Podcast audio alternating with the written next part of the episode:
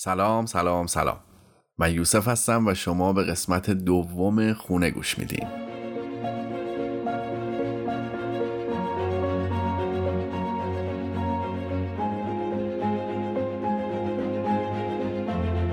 خب قبل از اینکه بریم سراغ این اپیزود بگم که من خیلی تلاش کردم فاصله کمتری بین اپیزود اول و دوم بیفته.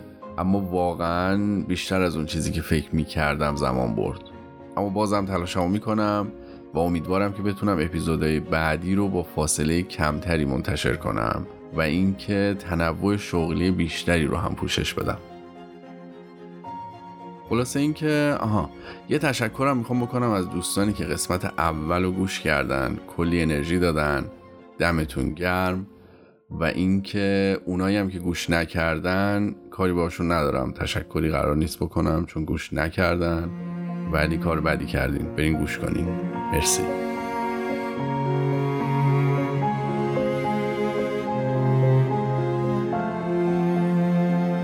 و اما مهمون این قسمت حمید رضا جدید. حمید حدودا ده سال پیش به کانادا مهاجرت کرده و در زمینه هنرهای تجسمی فعالیت می‌کنه. از جمله نقاشی، مجسم سازی، انیمیشن، ویدیو آرت و جدیدن هم برای نتفلیکس داره کار می‌کنه. دمش هم گرم می‌دونم سرش خیلی شلوغ بود ولی وقت گذاشت و یه گپ باحالی با هم زدیم. امیدوارم از این قسمت هم خوشتون بیاد و لطفا اگر خوشتون اومد به دوستانتون هم معرفیش بکنید و احیانا اگر خوشتون نیومد هم باز به دوستانتون معرفیش بکنید. شاید اونا خوششون بیاد. همین دیگه. این شما و این حمید رضا جدید.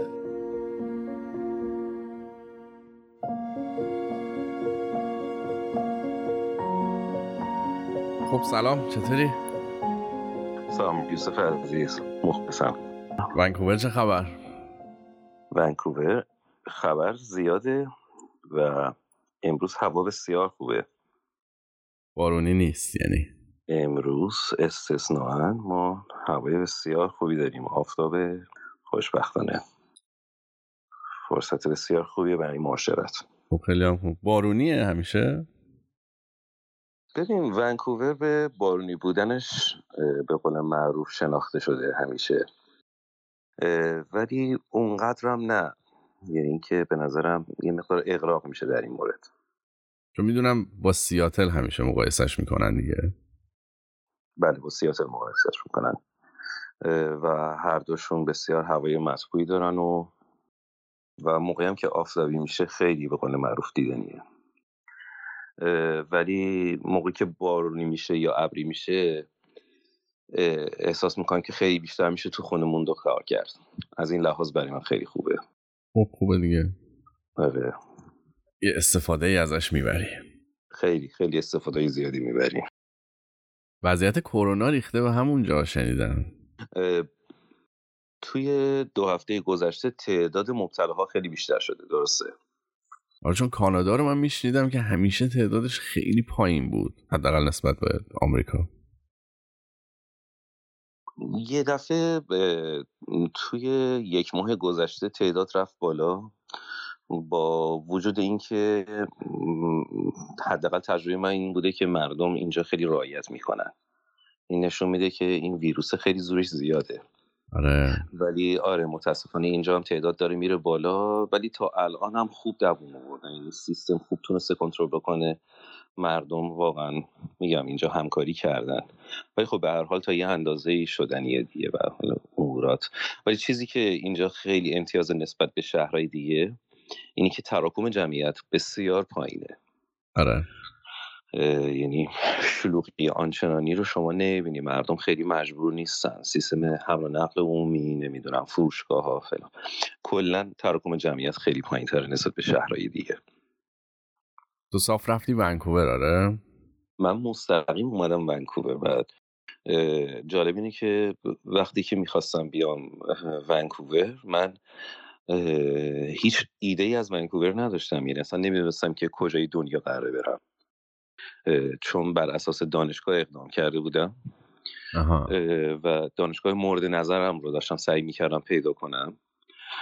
و هدفم پیدا کردن بهترین دانشگاه بود. به خاطر همین خیلی به شرایط شهر رو نمی‌دونم موقعیت جغرافیایی و مسافت و اینا خیلی دقت نکرده بودم. اینه که شما چنگ می‌زنی. به حال یه ریسمانی رو می‌گیری فکر می‌کنی از همش قویتر و محکمتره. دیگه دقت نمی‌کنی که کجا داری میری. فقط می‌خوای چنگ بزنی به اون ریسمان از اون جایی که هستی خودتو بکشی بیرون و داری خودتو پرتاب می‌کنی دیگه. آره. خصوصا تو وضعیت دانشجویی. بیشتر مد نظرت ادامه تحصیله. درست. این مسئله هستش. و من دچار این سردرگمی بودم دیگه. استراب شدیدی داشتم فوق العاده طبیعیه گفتی شهر برات مهم نبود یا کشورم حتی برات مهم نبود وقتی داشتی اپلای می‌کردی؟ آف کورس کشور خیلی برام مهم بود. من خیلی حالا به مرور بیشتر وارد جزئیات میشیم که چرا من کانادا رو انتخاب کردم. چون من سالها تلاش کردم برای امریکا. و خیلی خوششانس بودم. از اقبال من بود که شرایط رفتنم به امریکا هیچ وقت مهیا نشد.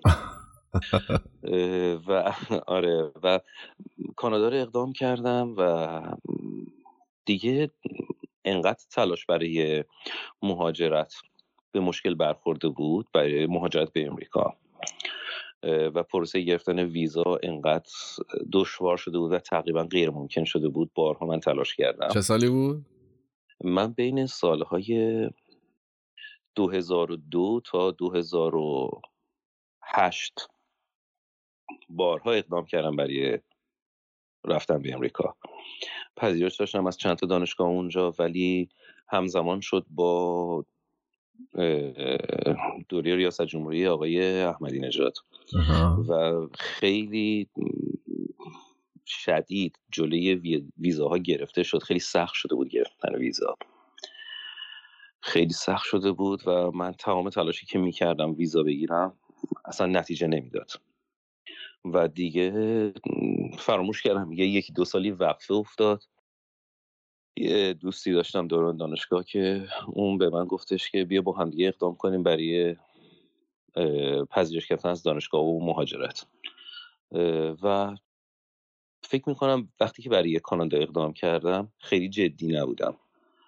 همزمان خیلی فشرده داشتم تو ایران کار می‌کردم. کار نمایشگاه میذاشتم نقاشی می‌کردم و اصلا دیگه به صورت جانبی گاهگداری یه تلاشی می‌کردم برای پذیرش گرفتن و اقدام کردم برای ویزا. دلیلت اصلا چی بود برای پذیرش گرفتن؟ می‌خواستی مهاجرت کنی یا واقعا می‌خواستی بری درس بخونی؟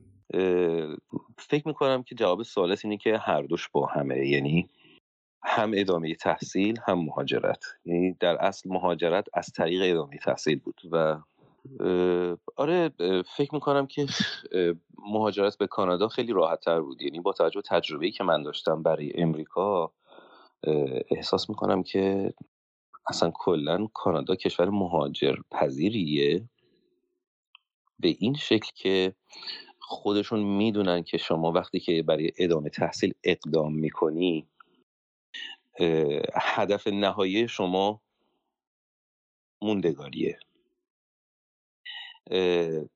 و دقیقا این چیزی که برعکسش برای سفارت امریکا تعریف شده. یعنی شما وقتی سفارت امریکا برای مصاحبه میری به قولی موقعی مصاحبه میگن که شما باید به ما ثابت کنید که سوشیال تای داری یا اکونومیک تای داری. یعنی یعنی وابستگی اقتصادی وابستگی اجتماعی به مملکت خودت داری که بعد از پایان تحصیلاتت برمیگردی. ولی این تفاوتیه که سفارت کانادا و امریکا داره. یعنی خیلی براشون این دغدغه نیستش. شما رو بالقوه به عنوان مهاجر دارن میپذیرن. وقتی تحصیلی اقدام می‌کنی. جالبه یعنی اصلا از این چیزا ازت نمی‌خوان؟ نه خیلی. یعنی من مدارکی که به سفارت کانادا دارم اینو بگم. ویزا گرفتن سفارت کانادا بسیار ساده بود. بسیار ساده بود. یعنی من وقتی که پذیرشم رو زمینه کردم. جالب اینه که من حتی برای مصاحبه هم نرفتم. من فقط مدارک رو ارسال کردم برای سفارت. به مدت خیلی کوتاهی دقیق یادم نیست. با من تماس گرفتن که می‌تونی بیای پاسپورت تو ببری. و رفتم و پاسپورتم اونجا بود و با ویزا. این مال سال 2008 نه. مال 2000 و چون من 2000 و یه دو سال وقف افتاد 2008 به بعد دیگه اقدام نکردم تا 2010 و این اتفاق 2011 افتاد. آه 2011 سن 36 سالگی. 36 سالگی. تو سن آدم رو می‌پرسی؟ آره. مهمه برام. حالا سن سن تو رو پرسیدم به خاطر اینکه مهمه که آدم تو چه سنی مهاجرت می‌کنه. کاملا متوجه نه سن مناسبی نبود. یعنی اصلا سن رشد نیست دیگه. چون شما رشداتو کردی و بعد از سن رشد هر اتفاقی دیگه دردناکه. بله. من خودم هم 36 سالگی مهاجرت کردم. آره. و می‌دونم که خیلی سخته. خیلی خیلی سخت و دیره واقعا دیره و الان شرایط ایران جوری شده که من دوستانی دارم که تو سن حال حاضر من دارن سعی می‌کنن مهاجرت کنن یعنی چهل رو رد کردن و خیلی دشوارتره خیلی دشوارتره. آره. من فکر می‌کنم زیر سی بسیار سن خوبیه برای مهاجرت کردن. ولی بالای سی دیگه چالشاش خیلی فرق داره با می‌دونی دهه بیست زندگیت. درسته. دقیقا یعنی ترکیب شدنت با جامعه یاد گرفتن کودهای فرهنگی زبان همین داستان ها خیلی دشوارتر میشه یعنی به قول خودت زیر سی چه بسا من میگم که زیر 25 اصلا. ذهن خیلی آماده تره برای پذیرش تغییر. و ضمن اینکه ایگوی آدم اونقدر شکل نگرفته. چون مواجهاتی داری توی اجتماع که اون چیزی که هستی رو نمی‌تونی باشی. یعنی شما همش در حال گذر کردنی از چیزی که هستی. کوچکترین سوالی رو که می‌خوای جواب بدی به زبان خودت وقتی که اینجا هستی به زبان انگلیسی حالا اینجا مشخصا چیزی نیستی که خودت داری نشون میدی. یعنی شما فکر بکن من همیشه اینطوری مثال می‌زنم. من وقتی که توی رستوران هستی ویتر یا ویترسی که اونجا هست و از شما یک سوال می‌کنه که مثلا چیز دیگه احتیاج ندارید طبیعیه که من به عنوان یک فارسی زبان وقتی توی رستوران توی ایران هستم به یه شکلی تشکر می‌کنم و به یک زبانی به صورت تلویحی میگم که نه دیگه چیزی احتیاج ندارم. ولی واژه نه رو به کار نمی‌برم. آره. یعنی وقتی میگه چیزی احتیاج ندارید من تشکر می‌کنم به یه شکلی. ولی اینجا من اون تشکر کردن در اون لحظه فراموش می‌کنم و یک کلمه میگم نه. و احساس می‌کنم این معدبانه نیست این نه گفتن آره. اصلا معدبانه نیست. یعنی هیچ وقت آدم نه نمیگه. به یه شکلی تشکر می‌کنی تلویحا میگی که نه.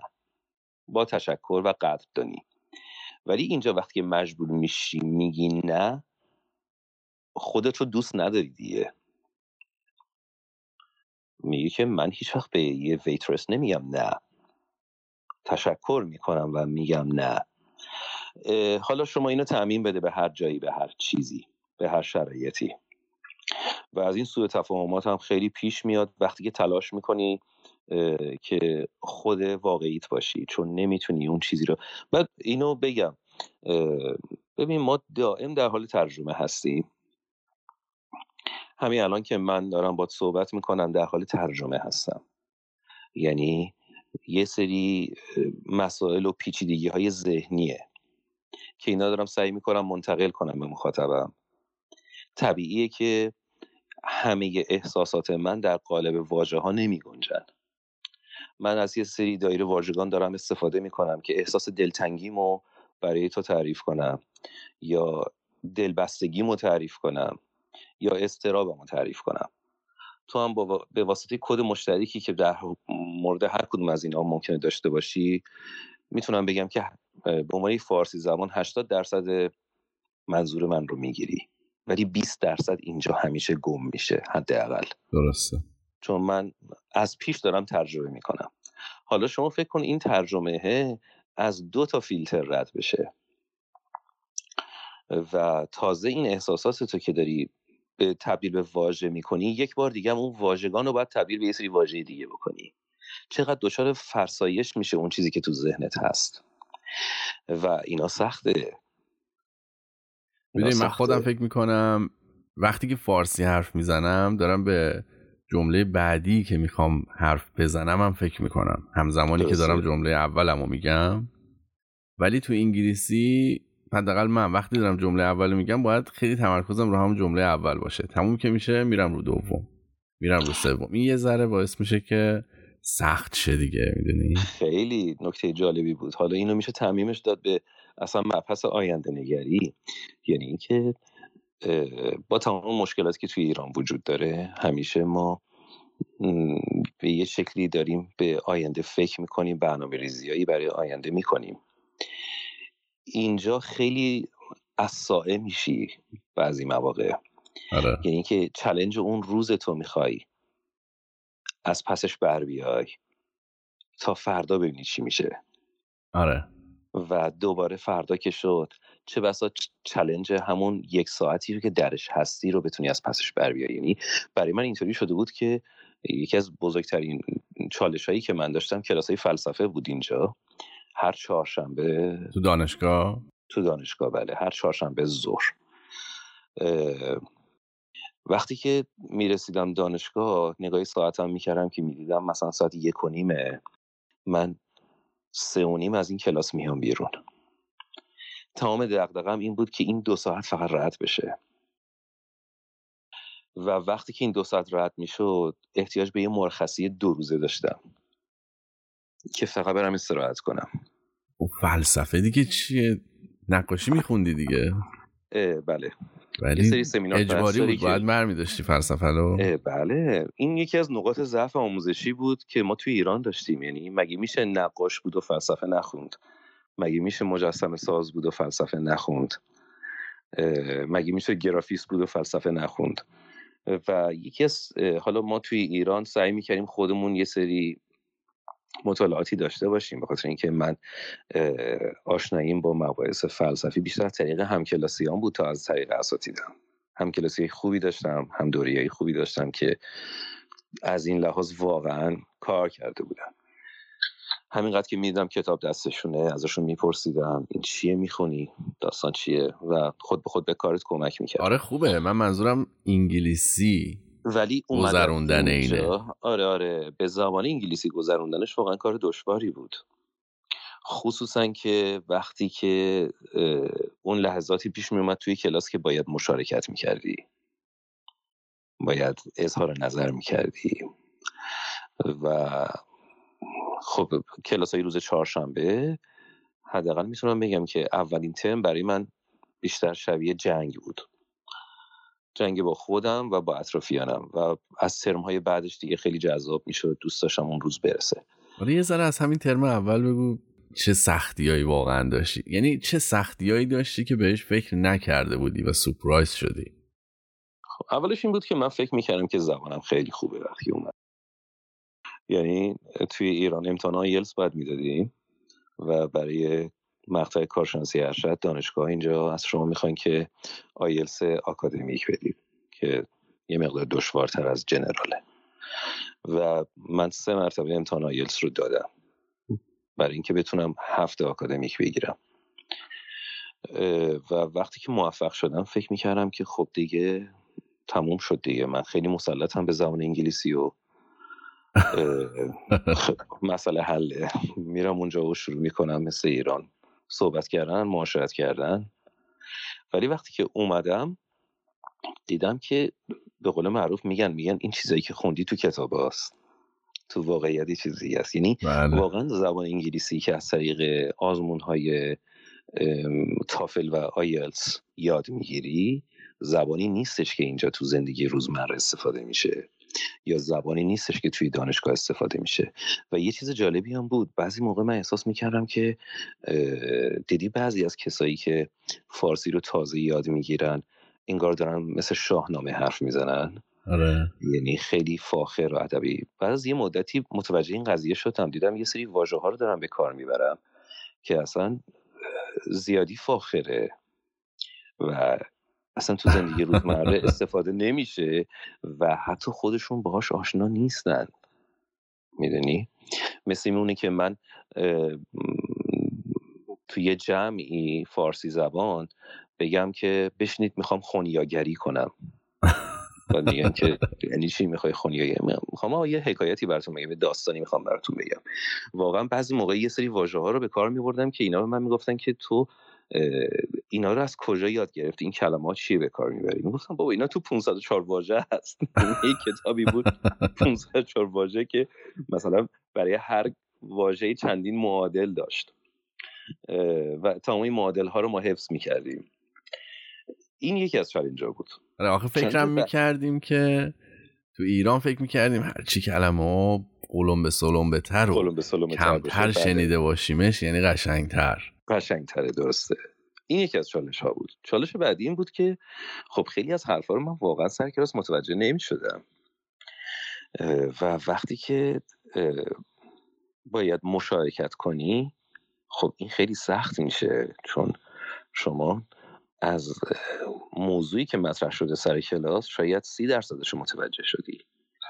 و وقتی که نوبت مشارکتت میشه که اظهار نظر کنی حرفی بزنی خب خیلی احتمال داره پرت اظهار نظر کنی و اون اظهار نظر پرتت هم که نسبت به موضوع خیلی دوره خیلی شکسته داری تحویل میدی. خب اینا دردناکه. بله. اینا دردناکه که احساس کنی که دیگران تو رو چیزی می‌بینن که نیستی. فقط این ابزار کنده برای تو کار نمی‌کنه. این زبان به عنوان یک ابزار. برای شما یا تو دست درست وانمیسته یا اگر تو دستت بتونی نگهش داری درست نمی‌تونی باش کار کنی. بله. و کنده نمی‌بره. و تیک پاره می‌کنه همه چیز رو. من جوری شده بود که مثلا واقعا وقتی می اومدم خونه شب سرم رو متکا میذاشتم. نگران بودم این کلمات تو مغزم بریزه بیرون چیزی که حفظشون کرده بودم آره خیلی سخت. آره یه جایی واقعا تبدیل به کابوس میشه. و یه نکته دیگه هم خیلی غم بود. این بود که خب ما توی ایران حداقل من و همدوریام خیلی خوره تاریخ و هنر و شناختن هنرمندان هم عصر خودمون توی غرب بودیم. من چیزی که متوجه شدم دیدم که من توی کلاس خیلی بیشتر از هم کلاسیام هنرمنده غربی رو می‌شناسم. با کارشون خیلی آشنا هستم. اینم از اون اصراف های ماست به قول معروف. یعنی اون شناختی که به فرض از هنرمندای مثلا دوران پاپ آرت من دارم و داستانهاشون رو می‌دونم یا هنرمندای معاصر برای هم دانشگاهی من انقدر مسئله نبود انقدر آگاهی و شناخت نداشتن. و سوال هایی که سر کلاس مطرح می‌شد و اون استاد و اون مدرس یه هنرمندی رو در موردش صحبت می‌کرد سوال می‌کرد در مورد اون هنرمند. کسی دستشو نمی‌برد بالا. من دستمو میبردم بالا که خب من می‌تونم اینجا کامنت بدم. یه بار قشنگ به خاطر دارم که در مورد مناهاتوم کار نشون داد و هیچ کس مناهاتوم رو نمیشناخت و گفتش که این کار کار کیه؟ کسی می‌دونه. من دستم بردم بالا گفتم مناهاتوم. گفت میشناسیش؟ گفتم آره می‌شناسم. گفت خب یه خورده مورد کاراش حرف بزن. آقا من چیزایی که گفتم هیچ ربطی به مناهاتوم نداشت. یه نگاهی به من کرد که خب اگر نمی‌دونی مجبور نیستی بگی. آخ آخ آخ آره چون واژگانی که به کار بردم اون چیزی رو که فکر می‌کردم رو منتقل نمی‌کرد. یعنی مسئله هویت مهاجرت چیزایی بود که تو کار مناهاتوم هستش اقلیت بودن این واژه ها رو من دسترسی بهشون نداشتم. یعنی یه جاهایی تسلیم میشی. و خب این تسلیم شدنه یه مقدار آزاردهنده است یه جاهی دیگه. خیلی آزاردهنده است. ولی خیلی هم آموزنده است. یعنی صبوری کردن رو آدم اینجا خیلی باش مواجه میشه. یعنی باید صبور بود. و مجبور میشی. حالا برای من به عنوان یه هنرمند هنری تجسمی که باید تلاش دوچندانی می‌کردم. چرا که باید چون من بورس گرفته بودم و به عنوان تاپ اپلیکنت اومده بودم اینجا درس بخونم خب باید یه نمره ای رو یه سطحی رو همیشه حفظ می‌کردم که بورسم از دست ندم. خب این خیلی برای من مسئله بود. نمی‌تونستم بگم که خیلی خب حالا اشکال نداره. کارگاهی عملی رو به فرض نمره خوب می‌گیرم. حالا کار کلاس های فلسفه یا سمینار کلاس ها رو حالا نمره ب می‌گیرم. نه مجبور بودم همه درس ها رو آ بگیرم. چون هر یه درسی رو که نمره من می‌شد ب یعنی چی؟ یعنی اینکه از این بعد باید شهریه بدم به دانشگاه. خب این خیلی فشار رو دوچندان می‌کرد و یه, یه روزایی تبدیل به کابوس می‌شد زندگی. ولی از یه مرحله به بعد دیگه شرایط تحت کنترل میشه. یعنی می‌خوام بگم که این حرفا نباید باعث استراب و به قول معروف نگرانی دوچندان بشه. اینی که تا یه مرحله شما این روزا رو طی می‌کنی تلاش می‌کنی و یه دفعه یخ میشکنه. معنیش هم این نیستش که من هنوز این چلنج رو ندارم. هنوز این چلنج رو سر کارم دارم توی فروشگاه شاید برام پیش بیاد به هر حال. چون زبان خیلی گسترده است. زبان فقط در مورد واژه ها نیست در مورد فرهنگه شما هر چقدر زبان یک مملکت رو بدونی زبان یک ملت و یا یک قوم رو بدونی باشون زندگی نکردی. و خاطرات مشترک نداری باهاشون و نمی‌دونی که الان ما خیلی واژه ها داریم. وقتی به کار می‌بریم انقدر عمقش زیاده که ما رو یاد ده ها خاطره ده ها فیلم درها اتفاق و خیلی چیزا میندازه. ما های زیادی داریم. ما تو روزایی هستیم که یه سری شعار داده میشه. الان یه واژه توی این شعارها اشتباه استفاده شده و شما ببین که این یه دونه واژه چقدر دلالت های ضمنی الان داره آره. ایجاد می‌کنه. و از شوخی گرفته تا حکایت. من یه سری رفرنس ها توی ادبیات دارم می‌بینم بعضی دارن استفاده می‌کنن. حالا شما فکر بکن. همین یک کلمه گرفتن و نگرفتن. نمی‌گیریم طی ده سال آینده چقدر معانی متفاوتی خواهد داشت. تا یک هفته پیش نمی‌گیریم یک معنی بیشتر نداشت. ولی حتی نمی‌گیریم رو شما بدون گی اضافه بگی دیگه نمی‌گیریم سابق نیست. آره. خب یه نمونه جالبی که از این قضیه هستش. من دوستی دارم که ایرانیه همسرش پاکستانیه. هر دوشون به زبان انگلیسی با هم دیگه صحبت می‌کنن. ولی یه شب که دور هم بودیم من یه کلمه ای به کار بردم نمی‌دونم چی شد که گفتم شدید. خب. و همسر دوستم گفتش که شدید. گفتم تو می‌دونی من کلمه رو؟ گفت آره ما هم توی زبان خودمون کلمه شدید رو داریم. و ادامه دادیم. گفتیم ببینیم که چند تا کلمه مشترک با هم دیگه داریم. و جالب این بود که معادل کلمه شدید توی انگلیسی حالا بگیم اکستریم یه فرم و الفابتی داره. درست؟ یه فرم و الفابتی داره و این فرم خودش خیلی مهمه. این فرم خاطره است. یعنی وقتی که من صحبت از کلمه شدید می‌کنم من و شما فرم شدید رو داریم می‌بینیم. سینی که دندونه داره سینی که دندونه نداره. بعد حالا فکر بکن این شدید رو ما چقدر دیکتش رو کار کردیم و تو چه شرایطی ازش استفاده کردیم. اینا همش دلالت های این کلمه شهید خاطرات ما از کودکی از اون لحظه که اولین بار یاد گرفتیم این کلمه رو بنویسیم تا الان. آره تصویر داره برامون هر هر تصویر داره. بله خاطره داره. ولی وقتی که من با یک انگلیسی زبان میگم اکستریم خیلی ازش عقبم به جهت خاطره به جهت تصویر. یا حداقل نسبت به اون متفاوتم. اینا چیزایی هستش که اینجا باش مواجه میشی. کالت هر کلمه هر واژه خودش یک فرهنگ یک سری خاطره است. کانتکست های مختلف رو معرفی می‌کنه. نمونه های سادش توی چیزه. توی سریال های تلویزیونی هستش. شما فکر بکن اون مخاطب هایی که سریال Friends رو دیدن یه دایره واژگان متفاوتی دارن توی ارتباط برقرار کردن با هم دیگه. یعنی که وقتی که من به یک نفر میگم حالت چطوره؟ How are you doing? با کسی که سریال Friends رو دیده و میگه how are you doing? خیلی فرق می‌کنه با هم دیگه. چون که حالت چطوری اون به دوستش که هر دوشون این سریال رو دیدن کد دارن منتقل می‌کنن. ولی وقتی من به شما میگم how are you doing کد دیگه ای نیست غیر از اینکه دارم حالتو می‌پرسم. بله. اون دوتا دارن به هم پیشنهاد میدن. طبق سابقه و خاطری که از سریال فرندز دارن.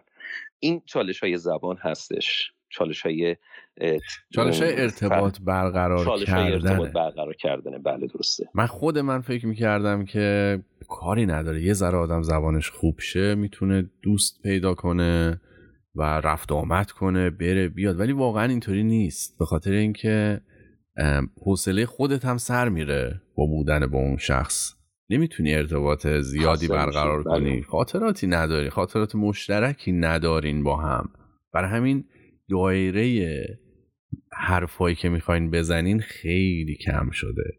راجب دیروز و پریروز و سیاست و آب و هوا میشه. یعنی اصلا اون لذتی که من بخوام با حمید بشینم مثلا دو سه ساعت حرف بزنم و بگذرونم وقتم و اصلا نخواهد داشت. یه نکته رو من می‌تونم اینجا بهش اضافه کنم.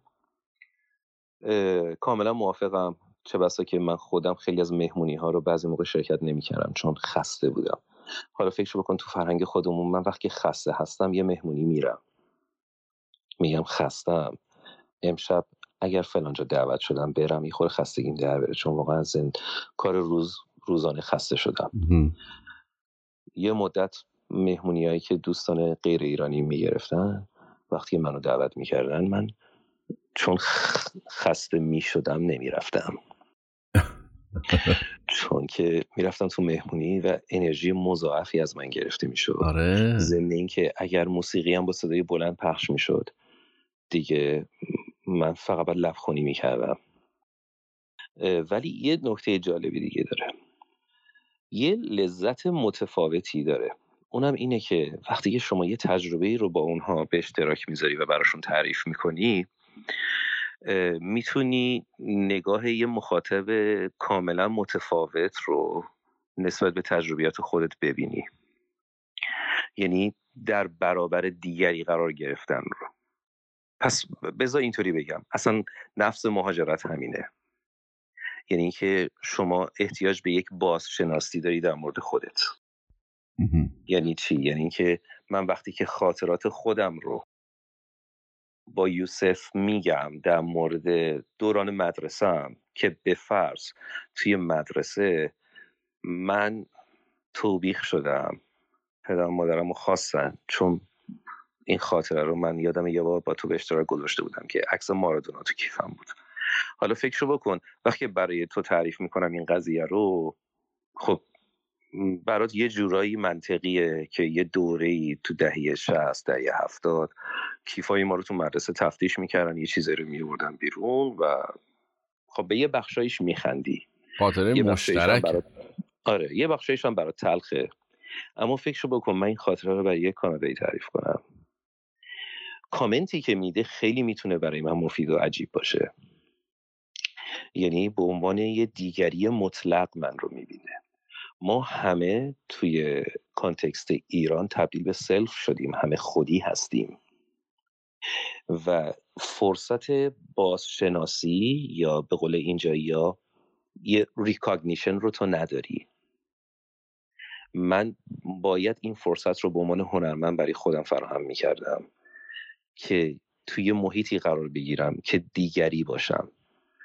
در برابر خودهای دیگه. و این خیلی مهمه یعنی که مفهوم خودت رو در برابر دیگری پیدا می‌کنی خصوصا به عنوان هنرمند. خصوصا به عنوان نقاش. این خیلی نیاز بود برای من. من وقتی که مهاجرت کردم شرایط کار برای من توی ایران خیلی شرایط ایدئال فراهمی شده بود. نسبت به اون موقع. یعنی اینکه با گالری های خوبی داشتم کار می‌کردم دوستان هنرمند بسیار خوبی داشتم استودیو ویزیت های خیلی فرح بخشی داشتم. گالری گردی های بسیار خوب معلم بودم و راه تو پیدا کرده بودی راه پیدا کرده بودم. ولی دیگه تبدیل به خودی شده بودم. یعنی دیگه چالش خاصی نبود. نمی‌تونستم خودم رو دوباره ارزیابی کنم در مقایسه با دیگری. ضمن اینکه کلا ما تو جامعه بودیم که اصلا دگر بودگی خودش سرکوبم میشه. پس تصمیم گرفتم خودم رو در معرض قضاوت قرار بدم از نگاه دیگری و در برابر حقیقت های دیگه قرار بدم. چون توی ایران من فقط با یک حقیقت ایرانی مواجه بودم. من می‌خواستم با یک حقیقت غیر ایرانی مواجه بشم. خیلی هم متنوع. یعنی من اگه می‌رفتم آلمان با توجه به حجم مهاجرهایی که اونجا هستش فکر می‌کنم من فقط با حقیقت آلمانی مواجه می‌شدم. اگه می‌رفتم فرانسه با حقیقت فرانسوی مواجه می‌شدم. توی کانادا من با یک حقیقت جهان شمولتر مواجه میشم. چون اینجا کره هست چینی هست آلمانی هست فرانسوی هست. عرب هست. ولی همه با عنوان یک نیشن و یک ملت هستند کانادایی. این دلیل مهاجرت به نظر من یکی از برجسته ترین دلایلشه که موجودیت خودتو توی بازشناسی توسط یک دیگه یک نفر دیگه یک شخص دیگه با یک فرهنگ دیگه. با یک فرهنگ دیگه دوباره به دست میاری. و این خیلی مهمه. آره موافقم.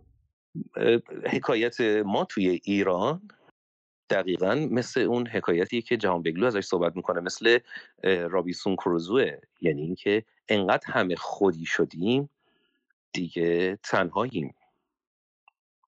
یعنی مواجهه ای نداریم. باید می اومدم یه جایی که جمعه بیاد.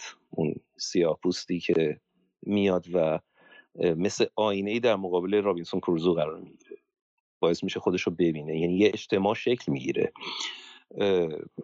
دلیل عمده من به عنوان هنرمند توی ناخداگاه این بوده. یعنی فکر می‌کنم که این اتش این که من چرا می‌خواستم از اونجا بیام بیرون؟ تمام این چیزایی که ما میگیم میل به زندگی بهتر زندگی تو شرایط مدرنتر و پیشرفته تر همه اینها به قول اینجا یا دیپ داون یعنی عمق قضیه رو که بری پایین برمیگرده به یه چیزی تو ناخودآگاه حداقل برای من به عنوان هنرمند.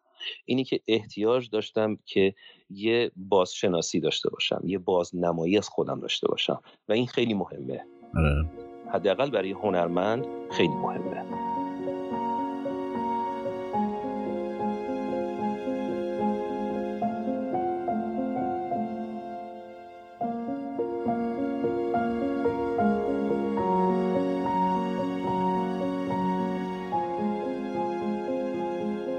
راجع به چالش هایی که تو دانشگاه داشتی رو فکر کنم یه ذره بهش پرداخت. می‌خوام ببینم خارج از دانشگاه چه اتفاقایی برات افتاد. به محض اینکه دانشگاه تموم شد خب وارد این جامعه شدی. چالش هایی که توی جامعه برات ایجاد شد چیا بودن؟ ببین شاید خیلی سانتیمانتالیزم باشه ولی نمی‌دونم به لازم باشه درست کنم تصیح کنم واژه رو. ولی کلا ونکوور شهر بسیار پذیرا و مهمان دوستیه یعنی اینکه چالش هایی که شما اینجا دارید چالش های زیادی نیستن. شما با مردمی مواجه هستی که می‌دونن شما ضعف زبان دارید. مردمی مواجه هستی که می‌دونن شما دچار استراب میشی چون آگاه نیستی به همه چیز. شهر رو شاید نشناسی روابط رو نشناسی. خصوصا توی ادارجات یعنی اینکه چالشی که شما اینجا داری بیشتر در ارتباط با خودته در, در ارتباط با اون ارزیابی که از خودت داری.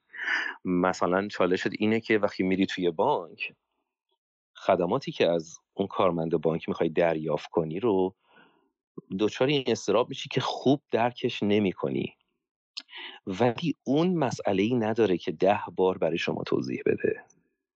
ما چالشی که داریم بیشتر جنگ با خودمونه اینجا. با اطراف جنگی نداری. این ما اول مشخص کنم. خصوصا شهر ونکوور. یعنی من اگر برم اداره پلیس کاری داشته باشم و سر در نیارم از مراحل اداری. برم اداره مالیات برم مطب دکتر. برم بیمارستان. اون دنیایی که باش مواجه میشم برای من چالشی درست نمی‌کنه عمدتا. چالش درون خود منه که توقعاتی که از خودم دارم اون برای من مسئله است. مسائل و دردسرهای زیادی نیستش اینجا. یعنی انقدر اینجا یک به قول معروف یک مهمان نوازی جهان شمول رو که ازش صحبت می‌کنن اینجا کاملا باش مواجه میشی. یعنی همه پذیرای شما هستن. تنها چالشی که ممکنه یه مقدار هزینه بر باشه اشتباهاتیه که ممکنه بکنی و از نظر مالی برات هزینه ایجاد کنه.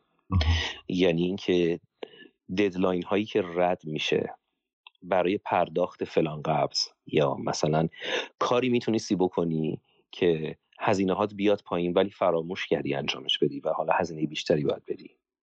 آره درست. یا خرید اشتباه یا اجاره اشتباه که اون هم اگر دوستان خوب داشته باشی که اینجا خوشبختانه از این لحاظ ایرانی ها خیلی هوای همدیگر دارن. یعنی کافیه که شما یه سوال بپرسی. یه چند تا صفحه ای هم هستش توی فضای مجازی که ایرانی ها اینجا درست کردن. شما هر سوالی داری میری می‌نویسی اونجا.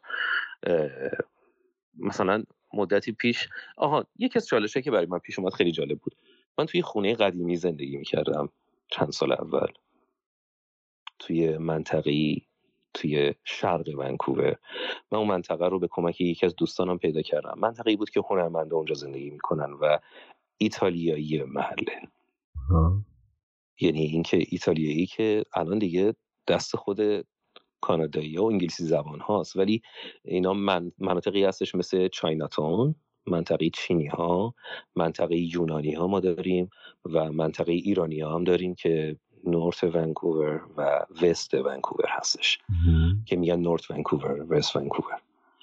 شمال و غرب. من منطقه بودم که مال ایتالیایی بود.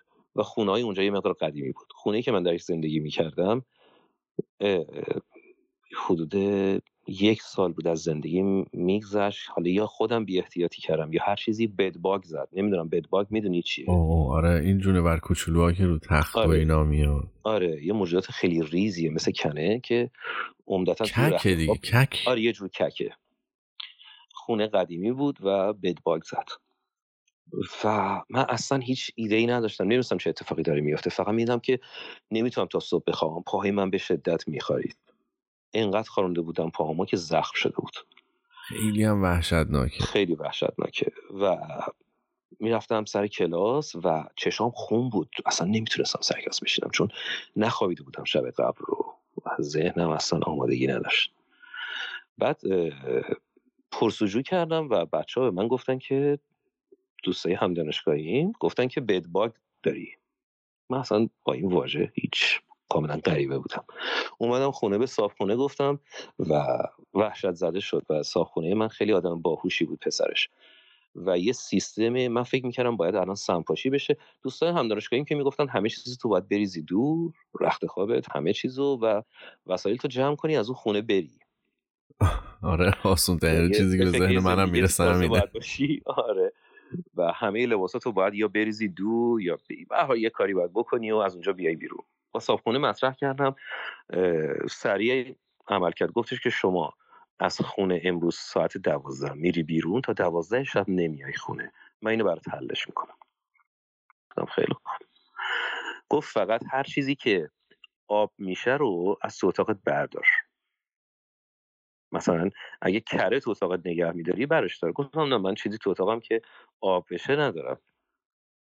خب خب برو تا دوازده شب. آقا من دوازده شب که برگشتم دستگیری اتاق اومدم دست بزنم بهش دستم سوخ واقعا. این حرارت اتاق رو به شدت برده بود بالا. یه تعداد زیادی هیتر آورده بود توی اتاق گذاشته بود و فایرگان یعنی یه ابزارهایی هستش مثل دریل یا دریل؟ و اینا به جای مته از نوکش یه شعله آتیشی می‌زنه بیرون. برای یه سری کارهای ساختمانی استفاده میشه که من نمی‌دونم برای چیه. و دمای اتاق رو به شدت برده بود بالا به مدت زیاد. یعنی از دوازده ظهر تا دوازده شب. و دوازده شب اینا رو خاموش کرد و به من گفت می‌تونی بری تو اتاقت ولی نمی‌تونی بری تو اتاقت. یعنی سونا. بود. سونا بود. خلاصه من تو لیوینگ روم موندم. یه چند ساعتی و بعد برگشتم تو اتاقم و حل شده بود. دیگه هیچ چیزی وجود نداشت. ببینم بیرون نمیاد یعنی توی مثلا وقتی که تو اتاقن یعنی همشون تو اتاقن جای دیگه نیستن؟ ببین من زود متوجه شدم. و اگر خب دیر متوجه بشی و رسیدگی نکنی هر جایی که الیاف و بافت باشه اینا گسترش پیدا می‌کنن دیگه. زیاد میشن. میرن تو درز بله درز دیوار و درز, درز لباس و رخت خواب. آره و این تجربه خیلی تجربه جالبی بود. سالها گذشت من تونستم به یک نفر دیگه کمک کنم تو این زمینه و بعد دوباره به یک نفر دیگه و به یک نفر دیگه و به یک نفر دیگه. همه اینا ایرانی بودن. کسایی بودن که تو پیج ایرانیان ونکوور نوشته بودن که ما مشکل بدباگ داریم. همه هم دانشجو. پس اینجا شرایط کمک کردن به همدیگه خیلی فراهمه. چه از طرف ایرانی ها چه از طرف جامعه غیر ایرانی. چالش هایی که اینجا داری بیشتر چالش هایی که با باعث عقب افتادن کارات میشه از روی ناآگاهی. پس مواجهه با اطرافت مواجهه بسیار ساده ایه فقط عدم آشنایی با قوانین ددلاین ها اینها بعضی موقع یه خسارت هایی بهت می‌زنه که اگر دوستان خوبی داشته باشی اینها رو قبل از اینکه بخوای تو اون ورته بیفتی بهت اختار میدن و کمکت می‌کنن. چه بسا الان دوستان من که تازه وارد ونکوور میشن همه اینا رو من لیست می‌کنم حواسم هستش بهشون اطلاع میدم که خیلی خوب الان وقتش فلان چیز رو چک کنید وقتش فلان کار رو انجام بدید حساب بانکیتون اینجوری باز کنید ماشین نو نخرید این کار رو نکنید این کار رو بکنید. که جلوی ضررهاشون گرفته بشه. ولی کسی به شما ضرر اینجا نمی‌زنه غیر از خودت. ببین ضرر نمی‌زنه کسی. همه هم قصد کمک دارن. اما بعضی وقتا من فکر می‌کنم این تو فرهنگ ماه نمی‌دونم.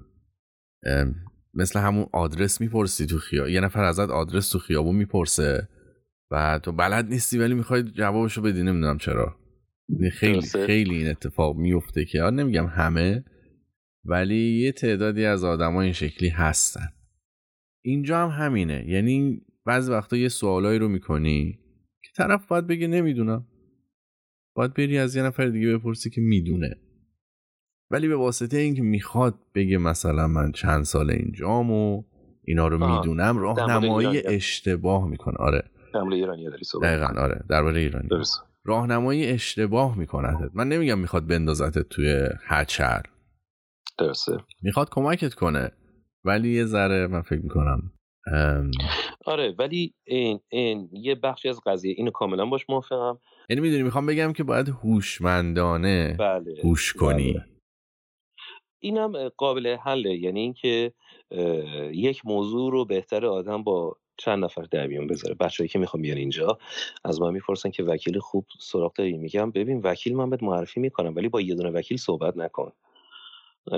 با چند تا وکیل صحبت کن. یه جمعبندی کن ببین که کدومشون درستتر میگن یا اینکه راه درست چیه. اینجا هم بعد از مدتی باید به نتیجه برسی که وقتی کمکی می‌خوای باید تمام جوانب رو بسنجی و نظر چند نفر رو بدونی. و خوشبختانه امکان وجود داره که نظر چندین نفر رو بپرسی. این امکان وجود داره. ولی چالش که ببین من بگم اینو کاری چی کاری؟ کاری؟ یعنی اومدی بیرون از دانشگاه اومدی بیرون دنبال کار گشتی یا اینکه نه همون نقاشی رو شروع کردی واسه خود کار کردی از دانشگاه اومدم بیرون سالها نقاشی می‌کردم. برای نقاشی که نمی‌تونی به عنوان نقاش که نمی‌تونی بری جایی استخدام بشی یعنی چرا منظورم اینه که مثلا کار ثابتی نمی‌تونی تو این رشته بر خودت پیدا کنی آره؟ یا نه بری مثلا تصویر ساز بشی مثلا.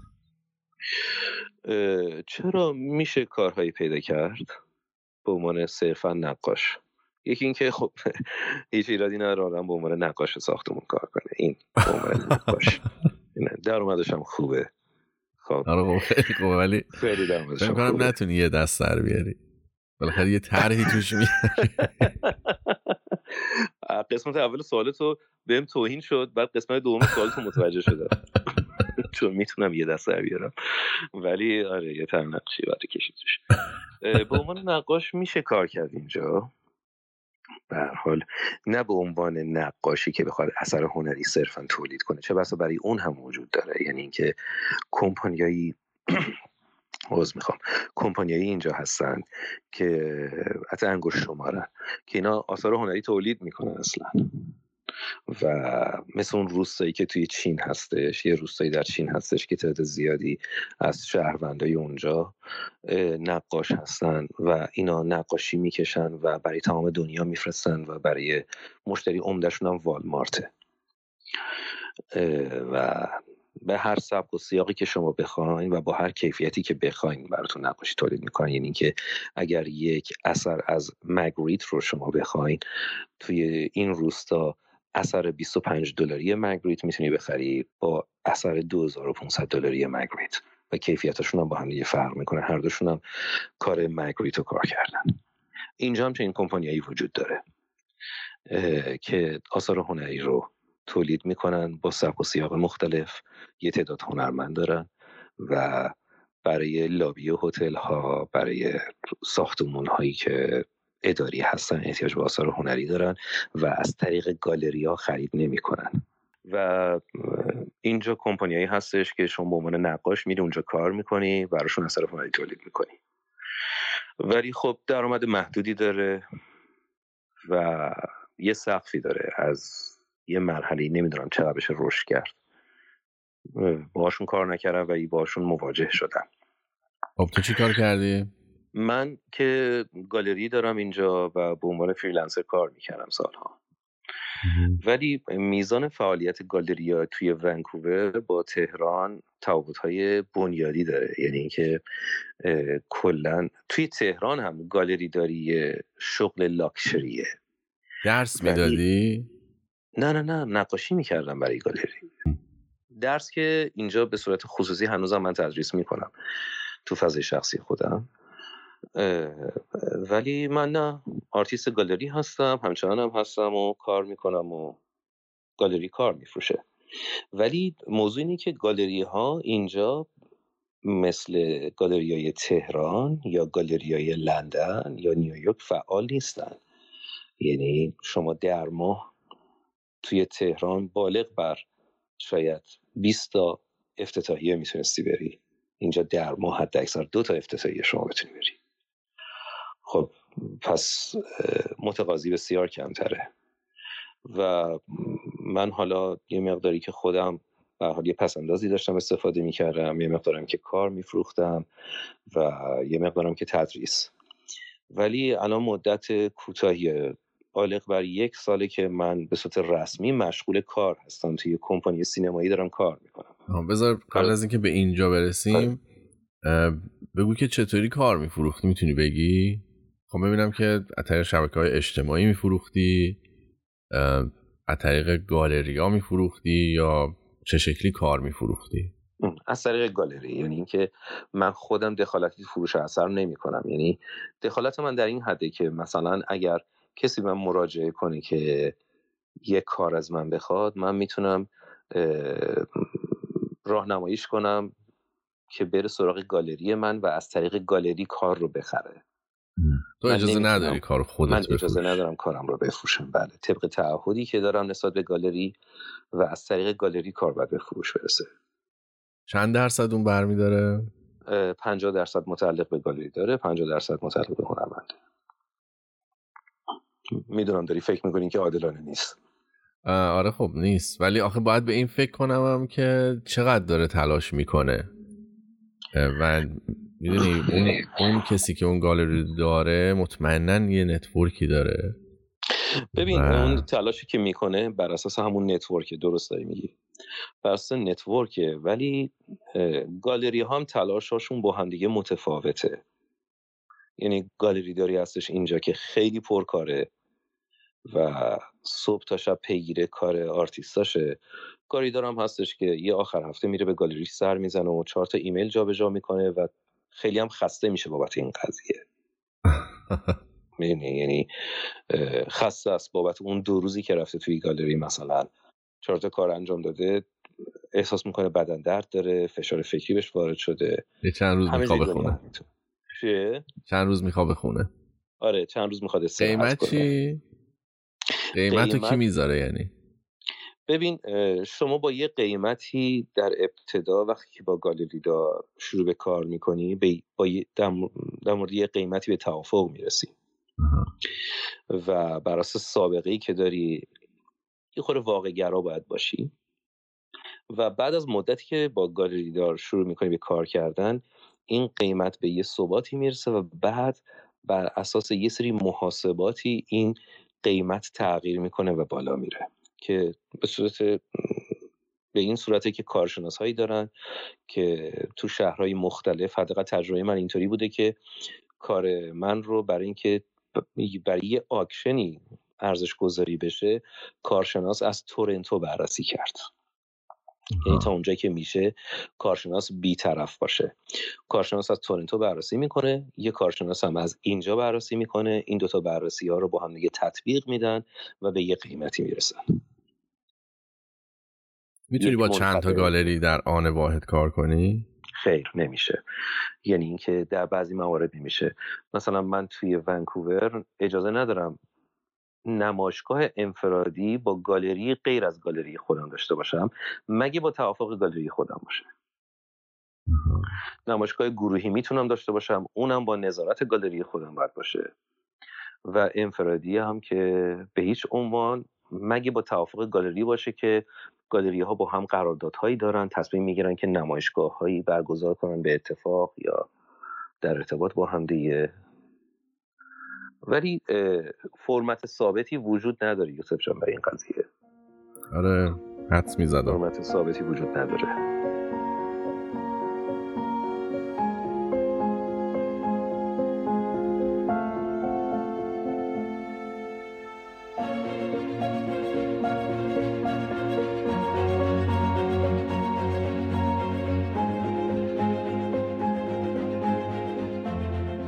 خب داشتی می‌گفتی ببخشید. داشتی می‌گفتی که رفتی سراغ کار فول تایم آره من یک سال نیم پیش رفتم سراغ یک کار full time که ببین وقتی میرم سر کار صبح میرم تا عصر سر کار هستم ولی به صورت پروژه ای کار می‌کنم. یعنی اینکه این پروژه آخری که دارم کار می‌کنم برای سریال تلویزیونی مال Netflix توی بخش production و تولیدش هستم.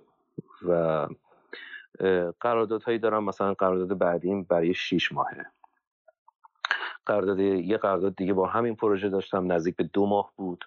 یه season من برای سه قسمت یه season رفتم کار کردم و حالا بابت رضایتی که ایجاد شد الان از چند روز دیگه season سوم رو شروع می‌کنیم و من برای کل season قرار شده که باشون کار کنم.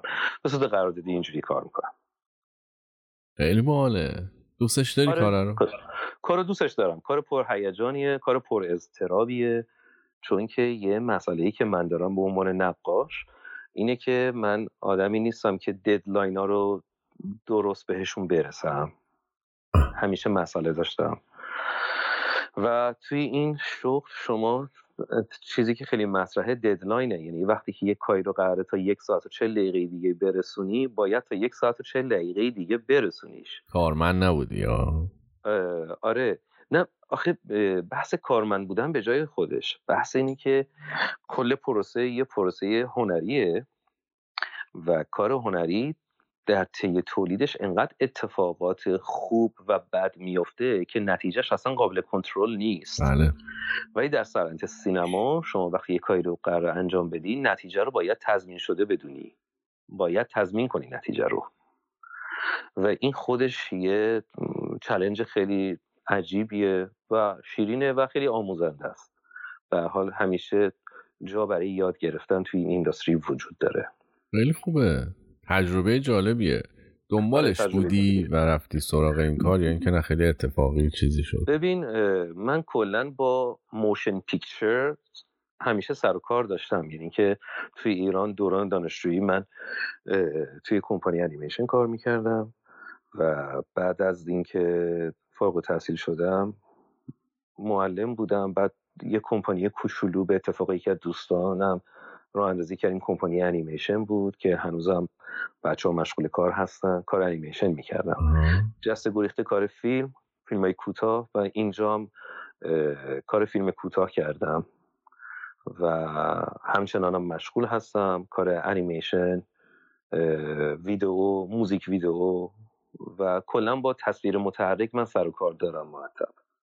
چه برای پروژه شخصیم چه برای پروژه تجاری و نیمه تجاری. آره چون می‌دونم تو موسیقی هم داری یه کارایی می‌کنی. آره تو موسیقی هم یه کارایی دارم می‌کنم. فکر می‌کنم تا یه دو سه هفته دیگه یه اتفاقات تازه ای رو بتونم پرده برداری کنم ازشون. خب بذار برگردیم سراغ این کاره که یه جورایی بالاخره استخدام شدی. کار freelance نیست. مشکلاتی داشتی باهاش؟ چیکار کردی؟ رفتی interview دادی؟ apply کردی؟ چه شکلی بود؟ روندش چی بود؟ درسته. مشخصا این شغل رو برای اینکه شما وارد بشید اولش باید بتونید عضو انجمن فیلمسازان پراوینس بریتیش کلمبیا بشید و که به اسم آیتسی میشناسنش اینجا. که توی تمام امریکای شمالی با همین عنوان هستش سی. تمام شهرها دارن. تورنتو داره نیویورک داره سان فرانسیسکو داره. یعنی چی؟ آیت آی ببین این آره I A T S E که همیشه من فراموش می‌کنم که اینا هر کدومشون International Association of Movie Industry مربوط به فیلم و سینماست. آره. و باید اول وارد این یونیون بشی به قول معروف اتحادیه است. برای وارد شدن به اتحادیه شما باید یه سری کوالیفیکیشن ها رو داشته باشین به عنوان یه هنرمند نقاش من بخشی از این کوالیفیکیشن ها رو داشتم. آشنایی با هنری تجسمی آشنایی با نرم افزارهای دیزاین و دریافتی که از تصویر متحرک داری رو باید بهشون منتقل کنی که تا چه اندازه ای هستش. برای اون بخشش باید یه سری certificate می‌گرفتم من. یعنی یه سری دوره ها می‌دیدم. دوره هایی مثلا orientation هایی بود در ارتباط با صنعت سینما motion pictures و یه سری certificate هایی هم که مربوط به safety سر کار و استفاده از یه سری ابزارها. اینا رو انجام میدی. یه سری سوابق هم باید داشته باشی در زمینه فیلم. و این مدارک وقتی که جمع جور میشه این ارسال میشه به دفتر یونیون یا اتحادیه و اونجا یه هیئتی دارن که بررسی می‌کنه. خیلی شبیه به عضویت توی انجمن نقاشان یا مجسم سازان یا عکاسان و طراحان توی ایران. حالا ولی اینجا چون حمایت های مالی جدی میشه این برآوردشون هم برآورد حرفه‌ای‌تر و جدیتریه. چه تحصیلاتی میده؟ تحصیلاتش اینه که وقتی که اولا که از حقوق شما دفاع می‌کنه. نرخ شما رو تعیین می‌کنه نرخ دستمزد شما رو تعیین می‌کنه و پاش میسته و حمایت عمده ای که از شما می‌کنه اینه که از اونجایی که ونکوور شرایط مناسب آب و هوایی و شرایط مناسب شهرسازی و معماری داره برای ساختن فیلم های هالیوودی بخش عمده ای از تولیدات سینمایی از امریکا دارن میان اینجا. شرطی که union براشون می‌ذاره اینه که وقتی یک production از امریکا می‌خواد بیاد اینجا کار بسازه ملزمه که از شهروندان مقیم استان بریتیش کلمبیا به عنوان نیروی کار استفاده کنه.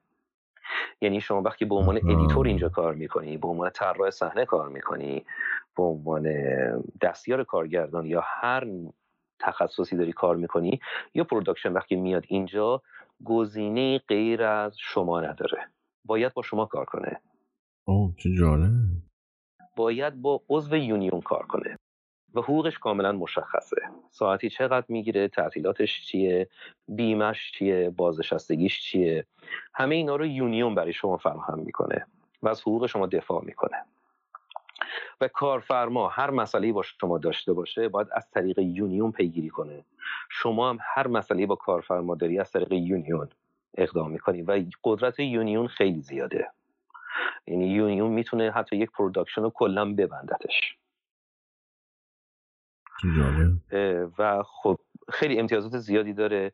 union برای شما کار پیدا می‌کنه. شما رو معرفی می‌کنه به production ها. پیگیر حقوقت کاملا. و bonus هایی که دارن و امتیازات زیادی داره. یعنی وقتی که شما وارد union میشی احساس امنیت داری. یعنی احساس امنیت خیلی زیادی بهت میده. هزینه ای باید بدی؟ بله یه حق عضویتی در ابتدا میدی. مبلغش حدود 800 دلار. همون وقتی که پذیرفته میشی روزی که قسم می‌خوری. و بعد ماهیانه یه مبلغ جزئی هستش. فکر می‌کنم ماهی 70 80 دلار شما میدی که عضو هستی. ولی خدماتی که به ارائه میدن به مراتب با ارزشتر از حق عضویتیه که داری میدی. خصوصا بیمه ای که برای شما در نظر می‌گیرن. بیمه عمر بیمه تکمیلی سلامت و خیلی خیلی شرایط ایدئالی برای اعضاشون فراهم کردن یعنی از اون جایی که کار می‌گیری بیمه نمیشی. همین اتحادیه بیمه تو میده؟ بله اتحادیه بیمه شما رو میده. پس یعنی در هر صورت فرقی نداره کار داشته باشی یا نداشته باشی بیمه ای آه نه نه نه.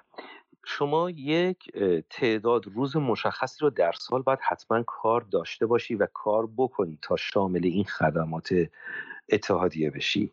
اما شما بدون کار نمیمونی هیچ وقت.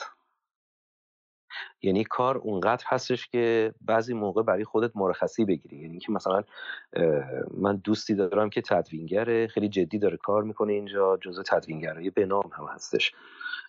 و انقدر کار براش زیاده که هر از گاهی سعی می‌کنه سر کار نره یعنی کار نمی‌گیره. مثلا دو ماه به خودش استراحت میده. چون ساعت کاری خیلی ساعت زیادیه. یعنی روزانه دوازده ساعت کار. رو همین حساب وقتی شما یه پروژه رو مثلا 12 ساعت. بله بله. مثلا یه اپیزود رو به فرض شما برای یه دو تا اپیزود دو ماه میری سر کار یک ماه میری سر کار. اینطوریه که یه یک ماه استراحت می‌کنی دو هفته استراحت می‌کنی اگه دلت خواست می‌تونی راید وی بری سر پروژه بعدی یا نه می‌تونی یه فاصله بذاری. ولی این فاصله رو اگه زیاد کنی خب به حال امتیازت رو به عنوان عضو یونیون از دست خواهی داد. نباید خیلی گپ زیادی باشه. دوازده ساعت در روز یعنی هفته ای باید 60 ساعت کار کنی. بالغ بر 60 ساعت. اما اما در یک هفته یک کاری وقتی شما سر کار میرید خیلی به ندرت پیش میاد که دوازده ساعت کار رو پر کنی. یعنی به شما دوازده ساعت رو پرداخت می‌کنن. چه شما سه ساعت سر کار باشی چه دوازده ساعت سر کار باشی. و عمدتا تیم تولید انقدر اسمارت هستن و انقدر با برنامه ریزی پیش میرن که من در طول یک سال نیم کاری که داشتم فکر می‌کنم که شاید سه روز چهار روز پیش اومده که دوازده ساعت رو مجبورشم پر کنم اغلب موارد روی هشت ساعت شما کارتون تموم میشه خب پس اون حداقل زمانی که باید کار بکنی رو اگر کار بکنی بله. و بقیه سال و بیکار باشی باز هم شامل اون خدمات بیمه و همه اینا میشی؟ بله دقیقا. شما شامل اون خدمات بیمه میشی. با همون پول هفتاد دلاری که در ماه بله با همون مبلغی که میدی. وقت این بیمه ای که داری چه بیمه درمانیه دیگه؟ ببین شما به عنوان شهروند کانادایی که یک بیمه درمانی داری خیلی بیمه قوی هم هستش. خب پس تو وقتی داری با union کار می‌کنی بله. همچنان بیمه درمانی تو از دولت داری می‌گیری. بله درسته. و کاری به union هم نداری؟ نه. union به چه بیمه میده پس؟ بیمه تکمیلی میده. آها بیمه تکمیلی رو اون میده. بله، اگر. اونجا کار نکنی دیگه بیمه تکمیلی رو. نخواهم داشت ولی بیمه درمانی که دولت به من میده سر جاشه. OK من مشکلی ندارم خیلی بیمه کاملی هم هستش تقریبا یعنی برای خدمات روزمره درمانی شما کاملا پاسخگوه. از جراحی گرفته تا هر چیزی. آره شنیدم. کانادا بیمهش واقعا خوبه. بیمه فوق العاده غیر از اون بخشی که خیلی تو نوبت میمونی خیلی وقتا برای بقیه متخصص چیزاش خوبه. برای هرچی امارای یه چیزی که بخوای بله، انجام برای. امارای و میگم تشخیص تخصصی. ولی مثلا همون امارایی هم شما جزء بیمت حساب میشه. رایگانه. فقط آره، تو نوبت که تو. پروسه تشخیص تخصصی به قول معروف قرار می‌گیری خیلی زمان بره و می‌تونه خطراتی داشته باشه دیگه. کلا که یه ذره کندن. بذار یه نکته جالبی بهش برسیم. آقا معنی یه چیزی توی ایران با اینجا فرق می‌کنه. حداقل بین ایرانی ها هر جای دنیا باشن یه چیزی بینشون فرق می‌کنه نسبت به غیر ایرانی ها اونم معنی اضطراره. اضطرار یا ارجنسی به این شکل. که اینجا همه چیز آرومه چون دلیلی برای سرعت وجود نداره. آره ببین قبول دارم. اینجا آرومه ولی فقط من اختصاصا دارم راجع به روند تشخیص بیماری تو صحبت می‌کنم. همونم در مورد اونم همینه. در مورد اونم همینه. آخه چرا؟ کار از کار میگذره. تو ایران من وقتی میرم یه پزشک متخصص تشخیص میده میگم بذار فردا میرم یه متخصص دیگه. یعنی ظرف یک هفته تو یهو می‌بینی چهار پنج تا متخصص رو تو ایران دیدی جمعبندی می‌کنی تمام اینا رو و مثلا چه می‌دونم روند درمان تو شروع می‌کنی. ولی اینجا همچین میشه ها ولی باید هزینه کنی. اونجا هم فکر می‌کنم همینطوریه کانادا هم فکر می‌کنم همینطوریه. من اگه بخوای روندش رو سرعت بدی بهش خب هزینه بره. ولی یه مسئله دیگه هم هستش. اینجا زیادی دقت می‌کنن من. یاد این جوکه میفتم که اون جغدی که حرف نمی‌زد ولی خیلی دقت می‌کرد. ولی اینا خیلی دقت می‌کنن و روند بررسیشون خیلی وارد جزئیات و دیتیل میشن. بخشیش به خاطر ساختار قوانینشونه چون اینجا خیلی جایگاه قدسی به پزشک نمیدن. پزشک نه، می‌تونه مثل یک. تعمیرکار اشتباه کنه و نباید اشتباه کنه. خب. و هیچ تفاوتی بین پزشک و هنرمند و رفتگر اینا به شکل رسمی وجود نداره. حالا شاید به صورت ضمنی مردم بیشتر ریسپکت کنن ولی به صورت رسمی تفاوتی وجود نداره و اگر یه پزشک خطا کنه محاکمه میشه چه بس و محاکمش بسیار سنگین تر از یک مکانیک خواهد بود. به خاطر همین تمام جوانب احتیاط رو در نظر می‌گیرن و خیلی تعلل می‌کنن. این یکی از دلایل عمدشه. خب ظرفیتشون هم خیلی کمه دیگه. تعداد پرستار کمتری دارن پزشک کمتری دارن. و توی ایران ما خیلی پزشک داریم. خیلی پزشک داریم. و کارکشته تر هستن. من اینو اعتراف می‌کنم. پزشکای ما توی ایران تجربهشون خیلی زیاده و طبیعی هم هستش دیگه. شما مقایسه این کن. قدرت عمل بیشتری دارن ریسک می‌کنن بله. و بله. همین تجربهشون خیلی بالاتره. بله بله. بله خیلی بهشون اعتبار داده میشه. خیلی قدرت همونطور که شما گفتی قدرت ریسک دارن و ضمن اینکه کیس استادی هایی که اونجا فرصت دارن مطالعه کنن به مراتب خیلی بیشتره. یه متخصص کلیه توی ایران از صبح تا شب شاید ده ها بیمار رو معاینه بکنه. پس خیلی داره مواجه میشه و تجربه داره به دست میاره. اینجا میزان مواجه شدن یه پزشک قابل مقایسه نیست با ایران. بله. به نسبت جمعیت سی... بعد وقت می‌ذاره. یه پزشک من اینجا می‌تونم نیم ساعت یک ساعت باش وقت بگذارم و حرف بزنم. تو آره. ایران دکتر من به من اجازه نمی‌داد دهنم باز کنم. تا می‌گفتم فلان مشکل دارم سریع نسخه نوشته بود بفرمایید بعدی بیاد. ببین این نکته مثبتشه. نکته مثبت اینه که دکتری که میری باش حرف بزنی از یه جایگاه بالاتر به تو نگاه نمی‌کنه؟ نمی‌کنه درسته. و تمام تلاشش رو می‌کنه با هر زبونی که تو بلدی بهت توضیح بده با رسم شکل مشکل چیه. اما همچنان مشکل دارم سر این موضوع که یه ذره این روند کند فرسایشیه و به دلیل هزینه بالا خیلی از کسایی که حداقل آمریکا رو میگم خیلی از کسایی که بیمه ندارن دکتر نمیرن و مشکلشون وقتی خیلی حاد میشه میرن و کار از کار میگذره خیلی وقت. موافقم. کاملا موافقم. این اتفاق توی امریکا میفته یعنی راحت نیست دکتر رفتم ما تو ایران یه ذره دلم درد می‌گرفت بعد از ظهر می‌رفتم دکتر. اینجا یه کارایی باید بکنی. باید حالا وقت تو بگیری. حالا فامیلی داکتر تو ببینی. بعد اگه لازم شد و بعد از اینکه آزمایش های متعددی رو گرفت به تو بگه که خب حالا نه من میفرستمت پیش متخصص حالا برو اونجا اینش یه ذره اذیت کننده است. یه مقدار آره. از این لحاظ ملال آوره. ولی احترامی که به مریض می‌ذارن قابل مقایسه نیست با اتفاقی که تو ایران میفته ایران متاسفانه پزشکا خیلی با مریضا عادت ندارن صحبت کنن و همیشه یه سوالایی تو ذهن تو ایران میمونه برات. حتی خب خیلی زوایا داره که ما نمی‌دونیم به حال. میگم خیلی چیزا هستش که من در جریانش نیستم.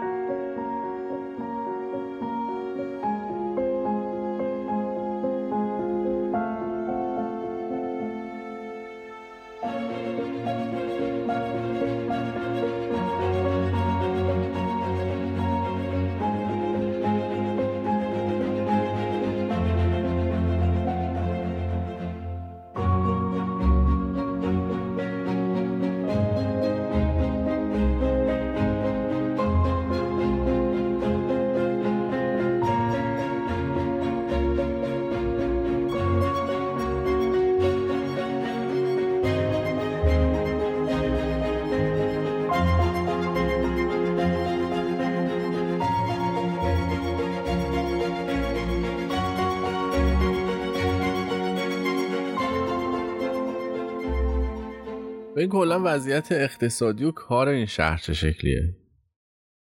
به نسبت به نسبت شهرهای دیگه یا کانادا؟ ببین یه زمانی به نسبت تورنتو اینجا آرومتر بوده. من بیشتر در مورد تورنتو می‌دونم. خب به حال یه مقدار شهر توریستی تره شهر خوش و توریستی و آره. توی ونکوور. و تورنتو یه مقدار صنعتی تره کلان شهرتره نسبت به ونکوور. و خب این فرصت شغلی بیشتری رو توی تورنتو ایجاد می‌کرد. ولی الان ونکوور از این لحاظ به خوبی تورنتو داره میشه. هنوز صد درصد مثل تورنتو نیستش. ولی باز هم ونکوور شرایط کارینا به نسبت مثلا چند سال پیش که من اومدم خیلی بهتر شده. خیلی بهتر شده. حتی توی ایام کووید هم هنوز من می‌بینم جاهایی رد میشم که احتیاج به نیروی کار زدن استخدام دارن زدن بله. ساین زدن که احتیاج به نیروی کار دارن و بعد از کووید هم من فکر می‌کنم دوباره خیلی عالی بشه. کار جنرال میگی؟ کار جنرال بله. کار جنرال. از کار تخصصی اینا خبر داری که چه کار تخصصی من دوستانی که دارم و کسایی که همت کار کردن دارن هیچ کدومشون مشکلی نداشتن. هیچ کدوم مشکلی نداشتن. یعنی با چند تا مصاحبه و اینا به هر حال به یه کاری رسیدن. و می‌دونی چیه؟ من همیشه اینطوری میگم. به توی محیط امریکای شمالی حالا مشخصا ونکوور مثل اونه که شما توی یه دیواری یه سوراخی رو به سختی ایجاد می‌کنی؟ وقتی موفق شدی که این سوراخ رو ایجاد کنی دیگه تبدیل کردنش به یه دریچه کاملا تضمینی اگر شما ادامه بدی. بله. یعنی تبدیل میشه به یه دریچه و کار به جایی می‌رسه که می‌بینی هیچ مانعی دیگه جلوت وجود نداره و راه برات بازه. و ایجاد اون حفره یه مقدار تلاش بیشتری می‌خواد در ابتدا و به محضی که موفق شدی دیگه اون حفره بسته نمیشه. می‌دونی؟ و دقیقا برعکس اون اتفاقی بود که من توی ایران باش مواجه بودم که با تلاش زیاد یک حفره رو ایجاد می‌کردم. تبدیلش می‌کردم به دریچه بعد با تغییر یه قانون ساده یه دفعه کلا بلاک می‌شد همه چیز بسته می‌شد و سیمانش می‌کردم. و می‌دیدی که تمام زحماتی که کشیده بودی برای سالها در چشم به هم زدنی به باد رفت. اینه که اینجا چلنج برای پیدا کردن کار درسته وجود داره. ولی وقتی یه کار رو به دست آوردی دیگه مسیر برات بازه و کسی راه رو به روز نمیبنده. حداقل دستمزد چقدر توی فکر می‌کنم اگر اشتباه نکنم الان باید 15 دلار باشه. 15 ساعتی. ساعت. موقع که من اومدم ونکوور اون موقع یادمه که 10 دلار بود. 15 دلار خیلی عدد خوبی می‌تونه باشه فکر می‌کنم توی 15 دلار. شهری مثل ونکوور. آره بستگی داره که شما چه یه جای متوسط شهر آره. یه جای متوسط شهر اجاره یا آپارتمان یه خوابه چه قیمتیه؟ یه جای متوسط می‌خوام یه جنبندی بکنم ببینم هزینه زندگی یه آدم یعنی دو نفر آدم وقتی میان کانادا هزینه زندگیشون رو با چه مبلغی خیلی جای شیک شهر باشن با ماهی هزار و 700 دلار می‌تونن یه آپارتمان یک خوابه تمیز اجاره کنن. توی منطقه مثلا برنابی که جای خوبی هم هستش. جای آره. خطرناک و نمی‌دونم آره هوملس و فلان اینا. نه, نه, نه, نه, نه, نداره اصلا اصلا. این منطقه که من دارم صحبت می‌کنم خیلی فامیلی اورینتده خیلی خانواده اونجا زندگی می‌کنن و امنیت کامل داره. امنیت فوق العاده بالایی داره. آره. یعنی با 1700 تا یه مورد تمیز یک خوابه خیلی مرتب میشه اجاره کرد. درسته. مورد ایدئال یه مقدار بالاتر بری جایی شیکتر بخوای بری. خونه یه خوابه اینجا 2200 دلار هم وجود داره. یعنی یه خوابه خیلی لاکچری که ساختمونی باشه که مثلا باشگاه داشته باشه استخر و سونا داشته باشه نمی‌دونم ویو فلان داشته باشه. این آره مثلا ماهی 2200 دلار بعد کرایه برای اون آره. و این نسبت به سان فرانسیسکو اینجا خیلی ارزون تره نسبت به کالیفرنیا وحشتناک ارزون نسبت به کالیفرنیا. سان فرانسیسکو که هزینه خیلی بالاه. هزینه اجاره مسکن خب خیلی بالاه. یعنی با تو خود شهر خونه اجاره بکنی یه جای معقوله یه جای معقولی باشه. یه جایی باشه که بالاخره هوملس نباشه خطر نباشه نمی‌دونم شب بتونی بیای بیرون. یعنی یه جای متوسط باید فکر می‌کنم یه چیز حدود چهار هزار تا برای یه خوابه بدی. و همین باعث شده که آدما از شهر دور شن برن اطراف زندگی کنن و این مسیر رو میرن میان دیگه. مثل مثلا کرج تهران. و اینجا فکر می‌کنم حداقل دستمزد 15 16 دلاره. یه همچین چیزی باشه. و خب نسبت به این هزینه که اینجا باید بدی و اونجا آره. یه یه مدت ونکوور داشت اینجوری می‌شد. کنترلش کردن بله اون کسایی که کارای جنرال می‌کنن اینا همه حاشیه نشین میشن دیگه. اتفاقی که تو تهران هم داره میفته آره. و افتاده البته. ونکوور هم خیلی مستثنا نیست از این قضیه. یعنی هنوز هم نرخ مسکن اینجا بالاست. ولی یک سال نیم گذشته یه مقدار کنترل شد. یعنی اگه قرار بود با همون شیب چهار سال پیش ادامه پیدا می‌کرد الان هم ما باید مثلا برای یک خواب 2500 دلار پول می‌دادیم. چون شیب وحشتناک بود. من موقع که اومدم ونکوور یه واحد یک خوابه ما یه هزار دلار بود. الان شده 1800 دلار بفرض ونکوور تو مقایسه با شهرهای دیگه کانادا چه شکلیه؟ خب با تورنتو تقریبا یکیه. ولی ارزون ترین شهر فکر می‌کنم که فکر می‌کنم یه سری شهرهایی هستن توی مناطق قسمت های شرقی که اونجا خیلی ارزونه. خب جاهای سردی هم هستن. ونکوور به خاطر آب و هوا نرخ مسکن خیلی بالاست. مثلا هزینه زندگی بالاتر از شهرهای دیگه است. تقریبا گرونترین شهر کانادا است به خاطر آب و هواش. چون ما زمستون سردی اینجا نداریم اصلا. هوا کاملا معتدله.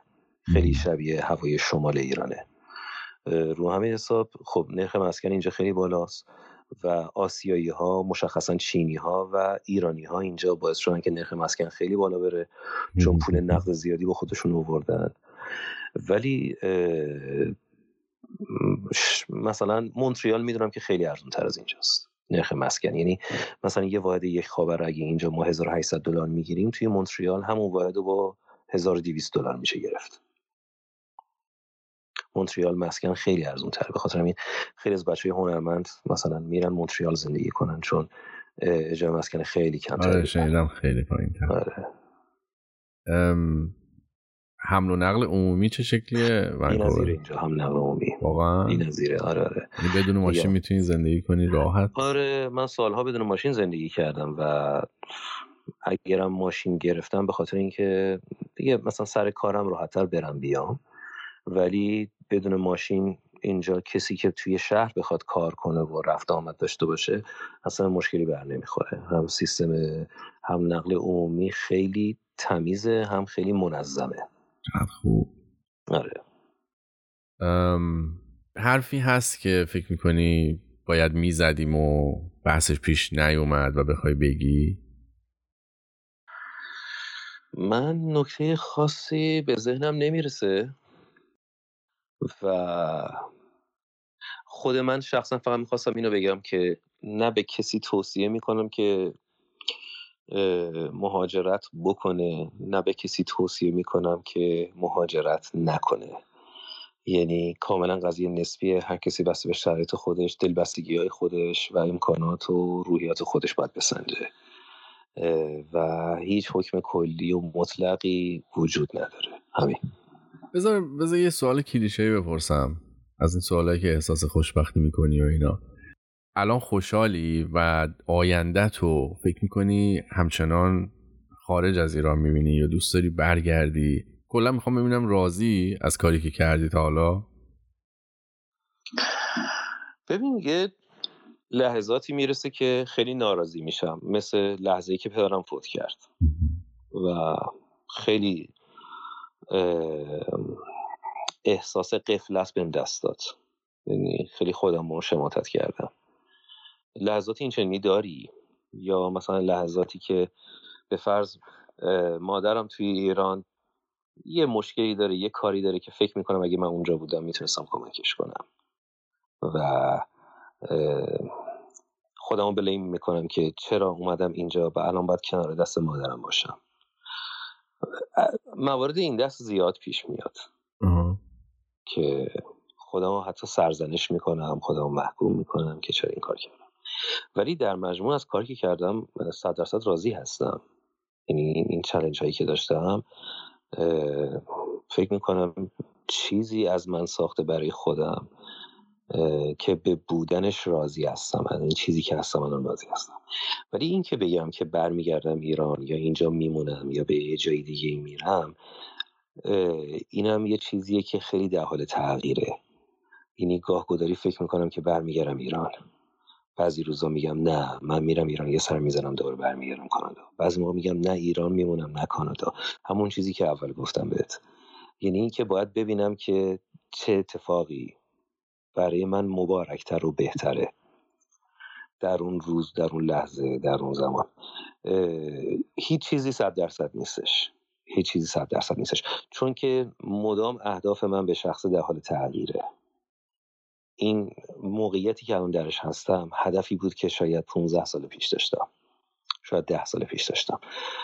نمی‌دونم فردا صبح که خواب بلند میشم یه دفعه چی ایده ای تو ذهنم میاد و چه هدفی رو می‌خوام دنبال کنم. نمی‌دونم. فقط خوشبینم. و راضی. تا اونجایی که من حس کردم. ببین راضی هستم.